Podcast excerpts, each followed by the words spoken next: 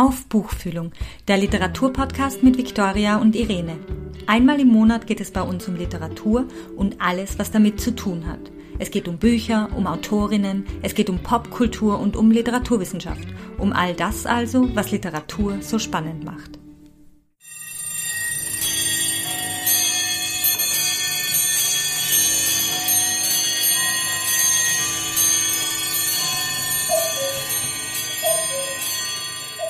Am 16. Jänner haben Irene und ich den zweiten Teil des Live-Hörspiels der Zeitdieb im Brucks Freies Theater Innsbruck besucht und am Morgen darauf habe ich Veronika Temmel und Alexander Brandner, die zwei Mitglieder des Live-Hörspiel-Ensembles, zu einem Gespräch getroffen und Alexander, alias Tod und Erzähler, ist nicht nur der Mastermind, sondern auch das Mädchen für alles hinter dem Live-Hörspiel. Gemeinsam mit äh, Elisabeth Christa hatte er vor 13 Jahren die Idee dazu, ein Live-Hörspiel überhaupt zu veranstalten und in einer Form, wie es sie heute wohl nirgendwo anders gibt. Für mich ist es tatsächlich ein bisschen wie Programmieren. Ich schreibe da in meinem Kämmerchen einen Code. Ja was wer wann zu tun hat. Keiner kann sich absprechen und dann drückt man auf Play und dann soll das ineinander greifen. Okay. Und erstaunlicherweise funktioniert Ich bin jedes das Mal wieder baff, aber man kann da nicht debuggen. Mhm. Ja, also wenn, wenn, wenn das einmal programmiert ist, dann läuft das Programm und dann stehen wir auf der Bühne und müssen damit ja. umgehen. Veronika alias Nanny Org und Susanne ist seit elf Jahren dabei und hat selbst zwei der Hörspiele geschrieben. Für bis zu 13 Schauspielis und Lesis gilt es Jahr für Jahr ein Skript zu erstellen, das ganz besondere Anforderungen aufweist. Keines der Mitglieder weiß, bevor es auf die Bühne geht, was genau ihn oder sie dort erwartet.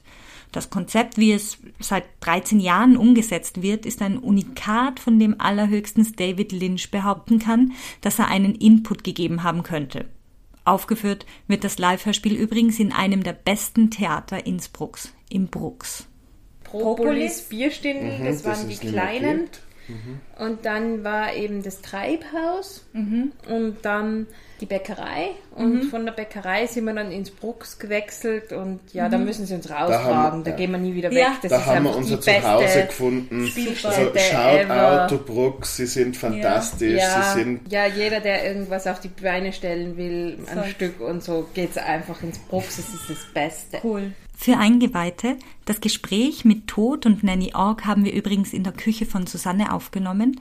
Im Hintergrund hört man ab und zu Sascha, das Baby von Herrn und Frau Krieg vor Glück quietschen.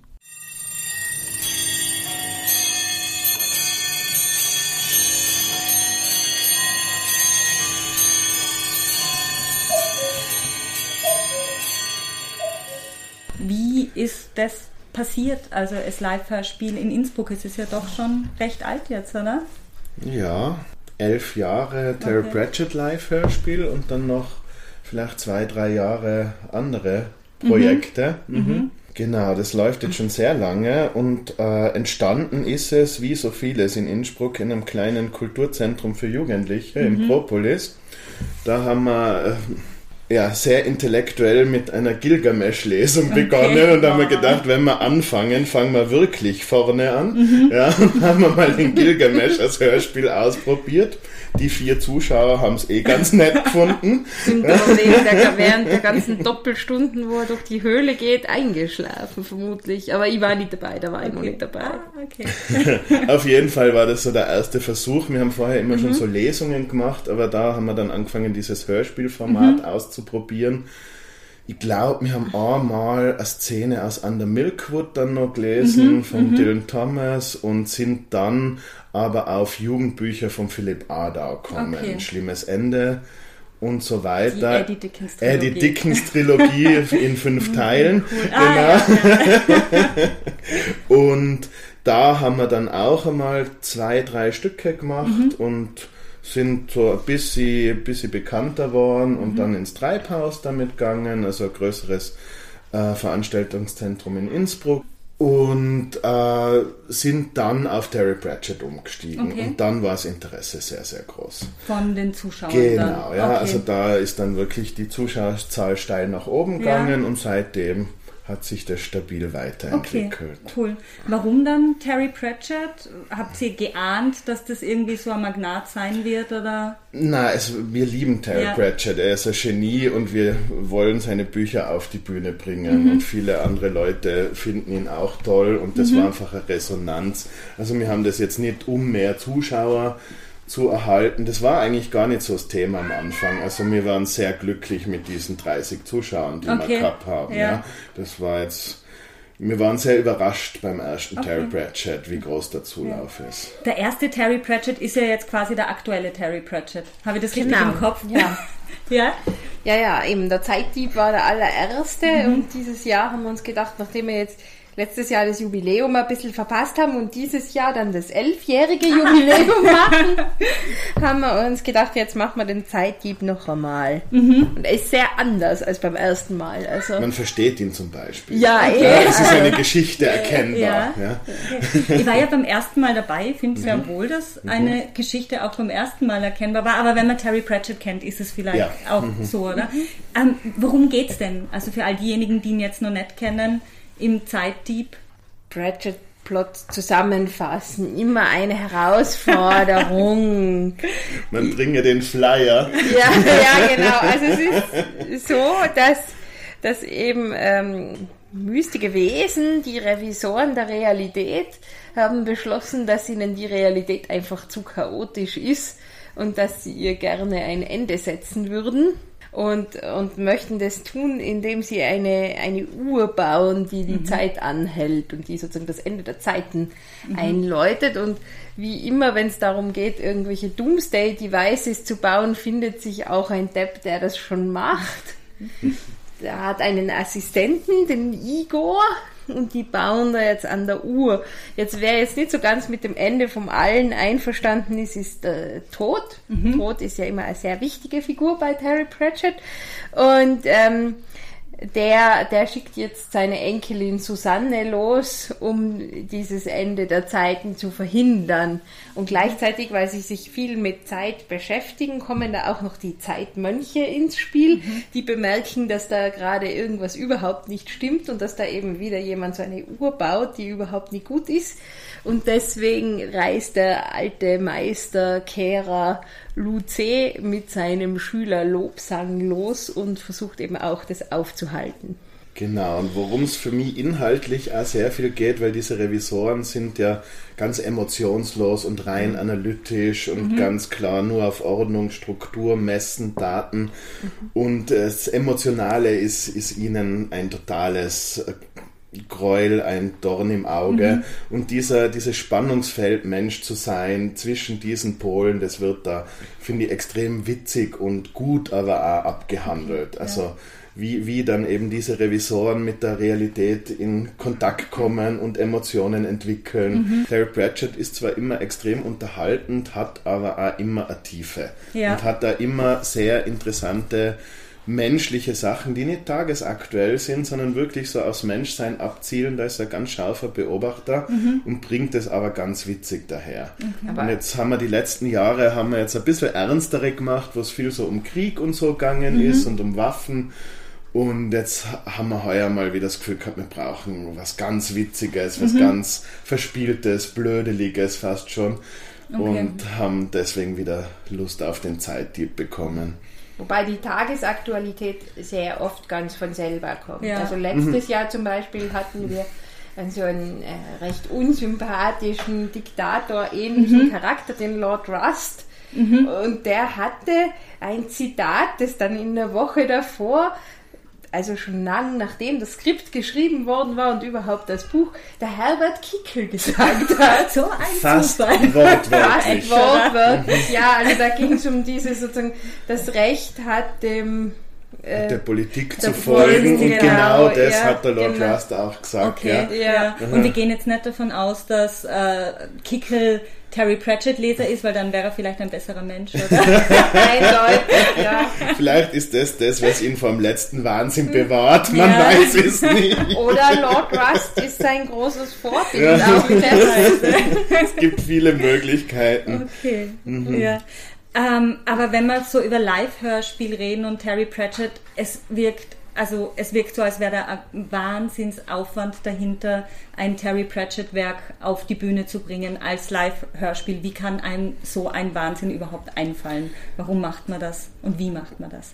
Wahnsinn ist das richtige ja. Wort. Also man hat dann so einen 300-Seiten-Roman vor mhm. sich mit, ich denke da immer in Worten, äh, mhm. äh, mit 110 bis 120.000 Worten.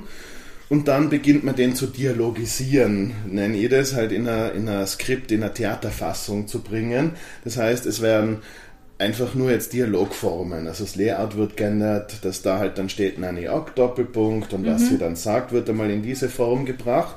Das ist schon einmal 20 Stunden Arbeit und dann wird eben das gekürzt. Mhm. Und wir müssen dann von 120 1000 Worten auf 30.000 runterkommen. Das ist dann die Herausforderung, diese Geschichte mhm. so zu verknappen. Welche Handlungsstränge nimmt man raus? Man muss dann ganze Handlungsstränge rausnehmen. Man kann dann nicht in ja. einer kleinen Szene ein bisschen rumfumseln, da kommt man zu nichts. Ja. Also okay. man muss da radikal reinkürzen und sich entscheiden, welche Szene nehme ich raus und es ist sehr viel Arbeit. Mhm. Weil es kann bei uns auch nur eine Person dran arbeiten. Mhm was uns ja zu einem weiteren Punkt von unserem Konzept führen ja. würde, nämlich dass äh, die einzelnen Lesis immer nur ihren eigenen Text im Skript haben ja. und der Rest wird überschwärzt und es werden nur Stichworte für den Einsatz und dann eben der zu lesende Text okay. freigelassen, so dass die Schauspieler sich eben vorbereiten können, proben können zu Hause, aber keinen Kontext kennen. Okay. Ja, und äh, nicht wissen, warum sie jetzt 27 Elefanten gestern Nacht sagen und dann zwei Seiten nichts mehr. Ja. Also dieses, dieses Zusammensetzen der Geschichte passiert eben live auf der Bühne. Das mhm. ist eben auch so ein zweiter Aspekt dieses Live-Hörspiels. Mhm. Deswegen sind da Leute bei uns immer wieder mal ganz anders angezogen, als ihre Beschreibung ja. ist, weil sie diese ja. Beschreibung, ah, vielleicht kennen sie sie, weil sie das Buch okay. irgendwann gelesen haben, Vielleicht aber auch nicht. Okay.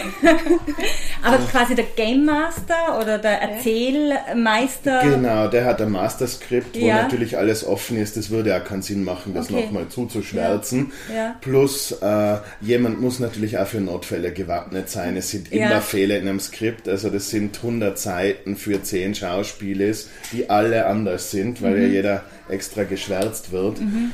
Und natürlich sind da Fehler drinnen, ganz klar. Und das liebt aber das Publikum. Okay. Das ist immer Riesenspaß, wenn irgendwas schief geht und wir das dann live oh ja. ausbügeln. Ja. Er setzte sich rittlings auf den Besen, griff nach dem Stiel. Der Besen stieg ein wenig auf. Wenigstens hat er eine gute Federung. Die überlassen den Schwebeplatz weiter hinten. Äh, was wir auch noch live machen, sind Geräusche auf der ja. Bühne. Also es gibt immer einen Geräuschemann oder eine Geräuschefrau, mhm. die einen riesigen Kasten voller Zeug haben und dann live vertonen, was mhm. passiert. Die haben auch ein geschwärztes Skript. Okay. Also die haben dann auch einfach nur eine Textstelle und dann ist irgendwie markiert, was sie mhm. zu vertonen haben. Und die wissen im Vorhinein noch nicht oder kriegen die ein Repertoire an Geräuschutensilien? Nein, überhaupt nicht, aber sie, sie wissen ja, welche Geräusche zu vertonen sind Aha, und ja. äh, stellen ihr Repertoire dann darauf ein. Also okay. manche, manche haben dann also Signature Sounds, die eigentlich jedes Mal in irgendeiner Form wieder vorkommen, ja. so irgendein spezielles mhm. Quietschen oder was, mhm. das äh, die Zuschauer ist und wir dann schon kennen. Und das hat sich auch das Konzept über die Jahre verändert. Also ja. sozusagen beim ersten Mal, da hatten wir doch gerade beim Zeitgebt das, wo irgendwie, es gab verschiedene Orte auf der Bühne und die waren verschiedene Orte im Stück und mhm. wir sind dann da immer hin und her gegangen. Unglaublich kompliziert, das war totales Chaos. Wir haben uns Chaos. auch nicht mehr ausgekannt, wo wir hingehen sollen. Und das war dann, auch, wir haben uns dann dort auch immer hingesetzt. Also mhm. wir sind lange gesessen ja. beim Hörspiel, obwohl das eigentlich jetzt, wo wir damit angefangen haben, vor ein ja. paar Jahren, das einfach mit Stehen und Pulten zu machen, wirklich viel besser ja. ist von der Akustik her. Aber eben wir haben uns da einfach ausgetobt. Ja. Und weiterentwickelt dann ja. quasi. Ja. Am Anfang, also bei Eddie Dickens haben wir ja sogar noch zweisprachig gemacht. Da mhm. haben wir teilweise mitten im Satz von Deutsch auf Englisch hin und her gewechselt. Also das war dann teilweise wirklich schon abstrakt, mhm. was da passiert ist. Und ich habe jetzt im Zuge dieser Wiederaufnahme äh, das alte Skript nochmal gelesen mhm. natürlich und würde ich heute nie wieder so machen. Also mhm. Also da ist auch in, in dem, wie man, wie man so ein Stück umwandelt, was man auswählt. Gerade bei Terry Pratchett, der springt oft extrem her, ja. da macht er drei Sätze, springt wieder rüber. Das ist beim Lesen toll, weil alles gleichzeitig passiert. Das ist beim Hörspiel extrem verwirrend, weil mhm. alles gleichzeitig passiert. Mhm. Und da haben wir dann eben angefangen, die Szenen aneinander zu reihen, große Blöcke zu machen, auch Erklärtext einzufügen. Mhm. Der sagt, jetzt sehen wir nochmal zu Susanne und mhm. Tod, die gerade dabei sind. Und mhm. damit haben wir es eigentlich auch geschafft, diese sehr komplexe, verwobene Geschichte eigentlich relativ klar rüberzubringen, mhm. weil Pratchett ist ja beim Lesen oft auch ein bisschen verwirrend mhm. oder mystisch oder man weiß nicht ganz, ja. was passiert jetzt gerade, aber es ist eigentlich auch Pratchett-Fans egal, weil es ist trotzdem cool und lustig, ja. aber äh, für, für total logisch aufgebaute Plots mhm. muss man sich vielleicht einen anderen Autor suchen, okay. wenn man alles nachvollziehen will, ja. was da passiert. Ja, aber so in den letzten Jahren sagen auch unsere Eltern, dass sie es verstehen. Richtig. Und meine Mutter hat am Anfang immer gemeint, sie versteht nicht, um was es geht, aber sie liebt Ja. Super. Ähm, wie ist es dann von der Seite der Schauspielis? Ihr sagt Lesis und mhm. Schauspielis? Das Oder? ist unsere Art zu gendern. Ja. Also Lesi ist der gegenderte Singular mhm. und Lesis ist der gegenderte Plural. Okay. Hat sich am Anfang so eingebürgert, haben wir beibehalten. Findet man witzig. Ja. Wie ist es aus deiner Perspektive dann plötzlich so einen geschwärzten Text vor dir zu haben und auf einer Bühne zu stehen und performen zu müssen? Ja, ich meine, ich habe den Text habe ich ja schon vorher, ja. oder? Das heißt sozusagen, ich kann mir ungefähr überlegen, ich weiß ja auch mit wem ich rede, also ja. sozusagen wer der andere ist, das steht ja da. Mhm. Also sie, Susanne spricht mit Tod und so. Mhm. Und meistens kann man es sich ungefähr zusammendenken. Ja. Manchmal merkt man, dass man einer krassen Fehleinschätzung unterlegen ist und dass es jetzt in, dem, in der Szene um was ganz anderes geht, als man gedacht hat. Das ist ja. dann oft auch sehr lustig, wenn das dann so zustande kommt. Also mhm. das ist auch der Grund, warum wir jetzt, also professionelle Schauspieler lachen ja normalerweise nicht über ihre eigenen Witze ja. und so wie wir schon. wir erlauben uns das einfach natürlich. auf der Bühne, auch wenn die anderen spielen und so. Und ja, das, das macht halt für uns macht auch erst ja. währenddessen Sinn. Mhm. Nochmal eine Frage zum Ensemble. Seid ihr eigentlich immer die gleichen geblieben? Da wird es Wechsel gegeben haben. Wenn in meiner Erinnerung sind die Personen, die auf der Bühne sind, auch vor elf Jahren ungefähr so auf der Bühne gestanden. Ist das nur mm, nicht ganz. Mhm. Also wir haben jetzt dieses Jahr zwei, also letztes na, vor zwei Jahren vor schon, drei vor drei Jahren mhm. mittlerweile eben zwei neue Zugänge mhm. bekommen. Das ist die Resa und ähm, die Madina. Mhm. Die Resa hat jetzt im, im Zeitdieb macht sie den Ton mhm. und im, und die Martina ist eben auch zu uns mhm. gestoßen und davor waren noch zwei andere Mädels dabei eben die, die Lisi, die auch eine Mitbegründerin ist. Also mhm. Mit der auch die Idee entstanden okay, ist. Ja, ja. Die das schon ganz früh mhm. also mitgemacht hat. Und die ist dann nach Berlin gezogen. Okay. Und äh, ja, also dem Hörspiel weiterhin verbunden. Mhm. Und wir wissen immer noch nicht ganz, wie wir jetzt Hexensachen spielen sollen, weil sie war einfach die ultimative Oma Wetterwachs. Das ah, ist so. Ja. Also und seit sie weg ist, trauen wir uns nicht mehr über Hexenromane ja. drüber. Schade. Wird aber vielleicht nächstes Jahr wieder stattfinden. Mhm. Schauen wir mal. Ja. Schauen wir mal. Okay. Aber ihr seid relativ stabil geblieben von den Leuten, die da mitmachen. Also mhm. so quasi mhm. einmal Live-Hörspiel Innsbruck, immer Live-Hörspiel. Spiele in Innsbruck. Ja, wenn man da geblieben ist, schon, wenn man in Innsbruck geblieben ja. ist, ja eben. Also es ist noch eine, die Marion, die mhm. ist eben auch nach Wien gegangen nach ein paar Jahren und ja. Mhm. Es hat aber eigentlich nie jemanden gegeben, der gesagt hat, ich mag nicht mehr mitmachen. Ja. Also es ist äh. die Begeisterung nach wie vor da, mhm. wenn sie nicht sogar wächst. Ja. Okay. Und beim Publikum auch, kannst du vielleicht ein bisschen drüber sprechen, wie das auch gewachsen ist jetzt da? Also, also wie gesagt, äh, Gilgamesh, vier Zuschauer, ja. Philipp Adau 40 Zuschauer ja. und dann mit Pratchett zwischen 150 und 200 mhm. Zuschauern bei jedem Teil. Auch vielleicht eine wichtige Information, mhm. wir spielen es als Fortsetzungsgeschichte. Mhm. Wir spielen drei Wochen hintereinander, was das Format auch wieder sehr ungewöhnlich macht. Mhm. Also wir haben wirklich ein Publikum, das sich drei Wochen Zeit nimmt, ein, zwei Stunden am Abend Theater zu gehen, mhm. immer zur selben Zeit und das auch gerne macht. Ja, also das, weil es ist nicht möglich, diese erwähnten 120.000 Worte in einem Abend unterzubringen. Mhm. Also wir machen das an drei Abenden als Fortsetzungsgeschichte und wir haben definitiv ein Kernpublikum. Man ja. kennt die Leute jetzt auch schon. Mhm. Ja, also man kennt die Gesichter, man mhm. grüßt sich. Mhm. Es ist so ein bisschen eine Fangemeinde, eine Terry Pratchett Fangemeinde. Worauf wir besonders stolz sind oder was uns besonders freut heuer ist, dass wir einen Fan aus Wien haben, mhm. der jedes Mal anreist, um mhm. sich's anzuschauen. Das ist dann natürlich schon ein sehr schönes Kompliment, das man da erhält. Ja. ja, und was uns auch sehr freut, ist, dass der Anteil an Dreitrittskarten ja. immer so stetig ansteigt. Ah, also so heißen die Karten ja. für alle drei Teile. Die heißen genau. bei uns Dreitrittskarten im Gegensatz zu Eintrittskarten. Genau. Sehr innovativ und super, ja. Gerade falls cool. jemand sich ja. wundert, um was ja. geht's da. ja. Und ich glaube, was man vielleicht zum Publikum nur sagen kann, ist, ja. dass ich glaube, wir haben ein recht ungewöhnliches Publikum. Mhm. Also das sind jetzt nicht so die, die klassischen Theatergänger ja. eigentlich. Also zum Teil schon, die sind auch da, aber es sind da einfach viele Leute, die die normalerweise einfach nicht ins Theater gehen, okay. die das sonst auch sehr lustig finden. Ja. Sehr viele Naturwissenschaftler, mhm. Pratchett ist aus mhm. irgendeinem Grund ein großes mhm. Naturwissenschaftler-Ding. Also, mhm. ja. Das finde ich eh auch immer besonders spannend, was eigentlich die Leute dann dazu motiviert, Dinge zu machen, die sie sonst normalerweise nicht machen. Mhm. Also beispielsweise ins Theater gehen oder sie weil man Theaterfan ist, sich mit Pratchett, mit Literatur vielleicht auseinanderzusetzen, die man mhm. ansonsten nicht dem Theatergenre zuweisen würde.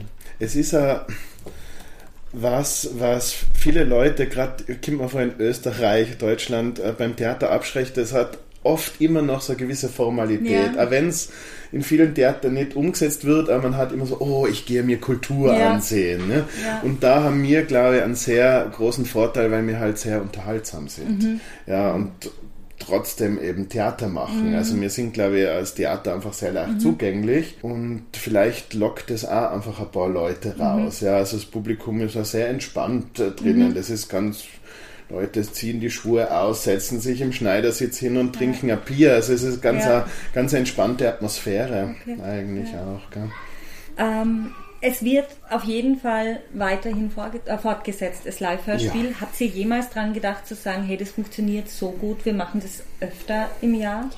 Ja, ja. einmal im, im zweiten Jahr, glaube ich, war das. Da haben wir der, da war Winterschmied, mhm. Mumenschanz und mhm. Hogswatch. Das also wir haben vier, vier Stücke in zwei Jahren schon mhm. mal gemacht, ja. Ich glaube, das mhm. ist so ist hinkommen, ja. Das war aber, das ist wirklich sehr viel Arbeit, vor allem, weil eben die meiste Arbeit dann der Alexander macht. Mhm. Also eigentlich ich meine, früher war, war so ein Skript einmal 100 Stunden Arbeit, mittlerweile ja. sind es 50. Also das, das äh, ist einfach, weil man da Übung ja. kriegt und einfach auch beim Streichen einfach radikaler wird und Plotstrukturen schon kennt und ja. einfach weiß, das brauche ich nicht mehr. Ja. Aber es ist viel Arbeit, aber es ist eine schöne Arbeit. Aber das heißt, diese ganze Vorbereitungszeit braucht eigentlich dieses ganze Jahr, damit. Nein, das braucht einen Monat. Einen Monat. Ja, ah, also einen okay. Monat zum Schreiben, einen Monat für den Rest, ja. einen Monat zum Spielen. Okay. Also es braucht ein Vierteljahr. Okay. Aber wir sind ja alle keine professionellen Schauspieler. Ja. Wir, es sind Leute in der Gruppe, die Schauspielausbildungen haben. Ja. Aber es ist niemand in der Gruppe, der zurzeit vom Schauspiel lebt. Mhm. Das heißt, wir machen das alles nebenberuflich, mhm. Und das muss man erst einmal unterbringen. Ja. ja. also auch wirklich elf Leute, zehn Leute, elf Leute elf oder zehn Leute äh, äh, dreimal im Jahr für, für Aufführung mhm. zu verpflichten, wo dann alle Zeit haben. Mhm. Wenn wir proben müssten, wäre das unmöglich. Mhm. Ja, also die, die, die, Tatsache, dass wir nicht proben gemeinsam, mhm. ermöglicht uns erst das zu machen. Mhm. Müssten wir da zwei Monate vorher proben, könnte man das vergessen in der. Konstellation. Mhm. Das heißt, ihr habt wirklich ein... Ähm Meeting, wo ihr euch zusammensetzt, wo du dann die Skripten austeilst, wo dann.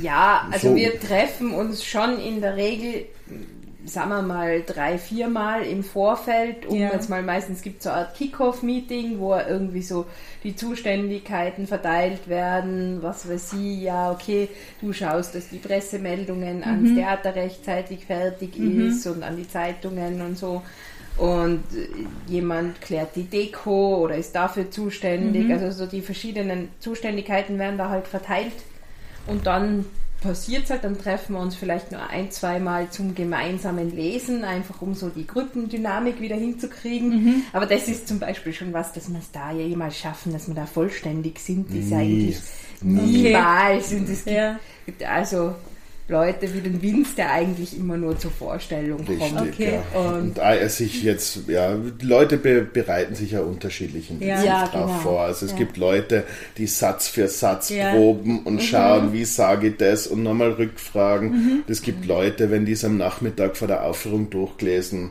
mhm. haben, dann haben sie viel getan dieses Mal. Ja, okay. also es gibt da wirklich die unterschiedlichsten Zugänge.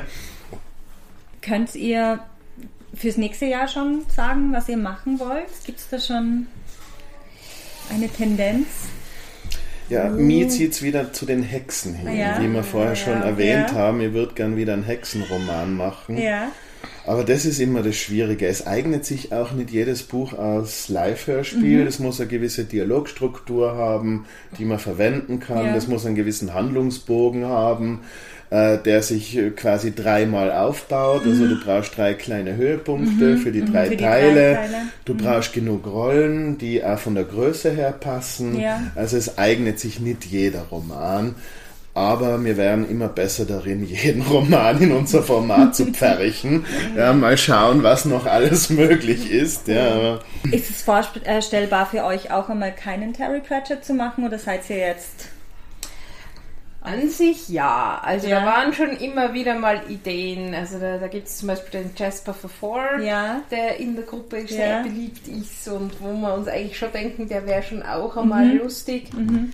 Da hat es allerdings, wo wir damals äh, nachgefragt haben mit den Aufführungsrechten, Genau, der hat das nicht gegeben, der wollte ja. nicht, dass das umgesetzt wird, ja, ja dann kann man es halt nicht machen. Okay. Douglas Adams haben wir uns natürlich ja. auch schon mal überlegt, das wäre im Zuge einer speziellen Veranstaltung in Innsbruck, so ein Einfachprojekt mhm. worden, da ist aber dann eine andere Veranstaltung für dieses Projekt ausgewählt worden. Mhm. Jetzt sind wir mal mit Pratchett sehr zufrieden. Mhm. Ich könnte mir eher vorstellen, dass wir vielleicht so was wie ein Spin-off machen. Mhm. Das äh, Live-Hörspiel Goes Somewhere. Mhm. Ja, und dann vielleicht sich da mal an, ja. einen zweiten Autor überlegt oder zweite okay. Schriftstellerin einmal anschaut, was man da noch machen könnte. Ja. Also Liebe zur Literatur, glaube ich, hätten wir alle genug und Ideen, was wir gern selber lesen und spielen und machen würden. Mhm. Glaube ich, haben wir auch genug es ist immer eine Frage der Zeit und das ist ein Pratchett-Zitat, so much universe, so little time. er hat wie immer recht. ja. cool. Ja, ja, aber irgendwann wird sicher spannend. Jetzt sind wir da eben gerade mal ganz, mhm. ganz schön in dieser Pratchett-Sache ja. angekommen.